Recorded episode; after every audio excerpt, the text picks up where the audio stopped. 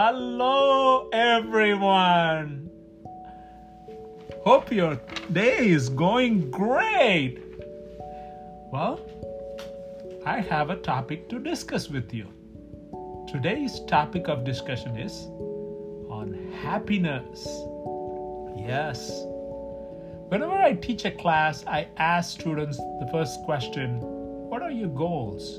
And I go around the class asking each one of them to answer that. Some of them gives very specific goals, like I want to make a million dollars. Some would say why they want to make money or get a better job. And there are some students who say, I just want to be happy. And I will notice that at least 10% of the class have said, I want to be happy. And happiness is a very important thing for all of us we all have different paths to achieve that. Let's see what science says about it. What do you mean, science? Yeah, the science of positive psychology. Tens of thousands of scientific papers have been published on subjective well being, SWB, that's happiness, positive psychologists who study that. And they said every popular book based on this research right, written on it when it comes out, I read it. I enjoy it. One thing for sure, they say a significant percentage, about 50% of our happiness is preset based on genetics. Isn't it interesting? But we do have control over the other 50% at least. So let me break some myths of happiness, and that will start a good one. People think uh, lots of money will make them happy. So some people aim for hundreds of millions, even billion.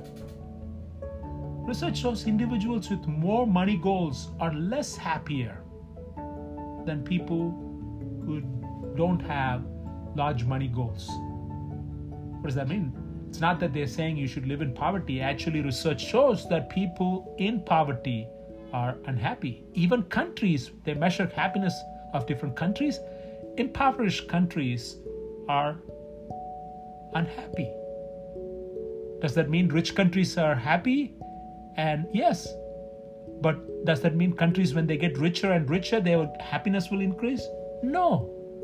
So it's like a health. If you're unhealthy, you will be unhappy. But once you get healthy, you will be happier. That doesn't mean the more healthier you get, the more happier. Are you going to become a bodybuilder and the bodybuilder will be a much more happier than a guy which doesn't have muscles or no health problems? No. That's how happiness is a threshold. And what is the threshold? Well, Nobel Prize winning economists have studied that. Daniel Kahneman from Princeton University, another economics professor. What do they know? They found in America $75,000 is the cutoff of threshold. After that, happiness doesn't increase proportionate to the income increase. So if you're making 30, suddenly they give you an increase in salary 40, 50, your happiness will increase proportionately, but after that, it won't. But in New York, it's expensive to live, so they adjusted it to 100,000. Do you know lottery winners don't get happy or stay happy after a year? Yes, when you win, if, if I win, I'll be like, oh my God, I will be on cloud nine for days or even months, but a year later, the research shows the happiness level is same as that of the control group. Isn't that interesting? In fact, even people who would lose a leg will become unhappy in an accident, but in a year later, their happiness is not much unhappier than the control group. Did you see this? Iceland's recent research shows that people working four days when they gave, their happiness increased. It also didn't decrease the productivity, it actually increased the productivity. Right? I mean, there's already before this research came out, or in Iceland, the research has shown part-time workers are happier than full-time workers. Who came up with this idea of 40 hours? But the average Americans work more than 40 hours. 57. High paying job. Does that mean I'll be happier? I'm talking about six figure salaries. It depends whether the job provides you autonomy and mastery. What do you mean autonomy? Whether you could make decisions on your behalf of how to do certain things, or is your manager going to breathe under your neck and tell you everything and you have to follow exactly how, what they say? Mastery. Like, do you get the joy to master something? You don't arrive at an end say you're a juggler, you don't reach a destination. You could get better and better and better. In my job as a professor, I get the, the autonomy. Nobody tells me how to teach or what exactly to uh, teach every class. And mastery, you get to master the subject. You never, no professor will say, I have mastered the entire American government. No, you can't. How about big house? Some people move far away to stay in big house because cities you can't get big houses. Maybe if you live in big house and I could commute to work in the city. Hedonistic adaptation. Have you heard of it? Hedonistic adaptation. You will get adapted to luxury things. It's like hedonism, it's pleasure. Greek, running on a treadmill, you will get adapted so the big house, yes, you got adapted, but you won't get adapted to the commute. So the pain of commute will be there. Yes, commuting negatively affects your happiness. Doesn't make you happy, it makes you miserable. We all know that. What about big house? You will get adapted to it. So you won't have an impact in your long-term happiness. What about if I drive a nice car to commuting? Yeah, they studied. Car, fancy cars. You will get used to it. Isn't that interesting? Well, there are things which you won't get adapted to, like living in loud traffic near a home near loud traffic, constant irritant. But all materialistic things you get adapted. That's why researchers say if you want your money good value for it have experience so traveling you know why you don't you enjoy traveling you won't get adapted to it if you go to a place you will come back sooner than later and you will be able to think about that experience also recall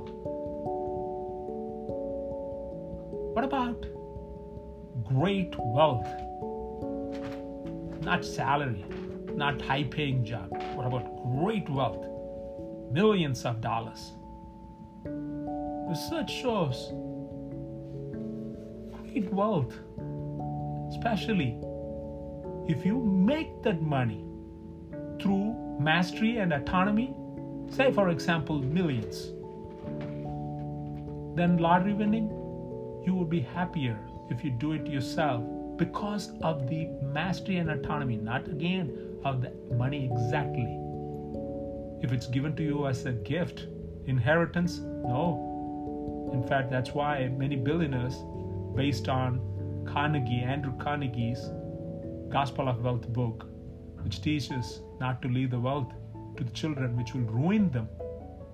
But if you teach them how to run a business, autonomy, mastery, and they could do it on their own, that's a different ballgame. It will improve their happiness. You're like, oh, too many factors. How do I? What do I do? Well, have you heard of serenity prayer? God grant me the serenity. Serenity means peace. To accept the things I can I can change. I repeat God, grant me the serenity to accept the things I cannot change, courage to change the things I can. So, courage to change the things I can, but to accept the things I cannot change. We have to know the wisdom to know the difference. The prayer ends as, and wisdom to know the difference. If we don't know the difference, we fight over things which we don't have control to change, we're going to be miserable. The Stoicism is very similar like the Serenity Prayer. Serenity Prayer was written by Reinhold Niebuhr, 20th century philosopher and theologian, whereas Stoicism, an ancient philosophy for life, and many of these people, example role models like Cato, a Roman, ancient Roman, you know what he does? He will wear footwear for one day, and many days he will walk without it because Remember the hedonistic adaptation? You don't want to get adapted to it. If you want to enjoy something, use in moderation. Like a professor who teaches Stoicism, when he is going to his office, driving his car, he will turn off air condition, he said. And so when he turns it on some days, then he appreciates it more of this air condition. Are you following? Isn't that interesting? How one can improve happiness through appreciating things which you have. You could definitely improve happiness by appreciating things every day by writing just three things that made you happy or you are grateful for will increase your happiness. This is also research based on positive psychology. It has even brought up people out of depression, some people. Count your blessings, they say, and learn that art to count so that we don't depend on the car or the big house and all these other materialistic things, which is like icing on the cake. But the cake is the key, which is autonomy, mastery, and able to do meaningful impact in the world. Find a job where you could make that kind of contribution. It could be a good, handsome pay or millions of dollars. A pay is a byproduct of what you do. Good luck.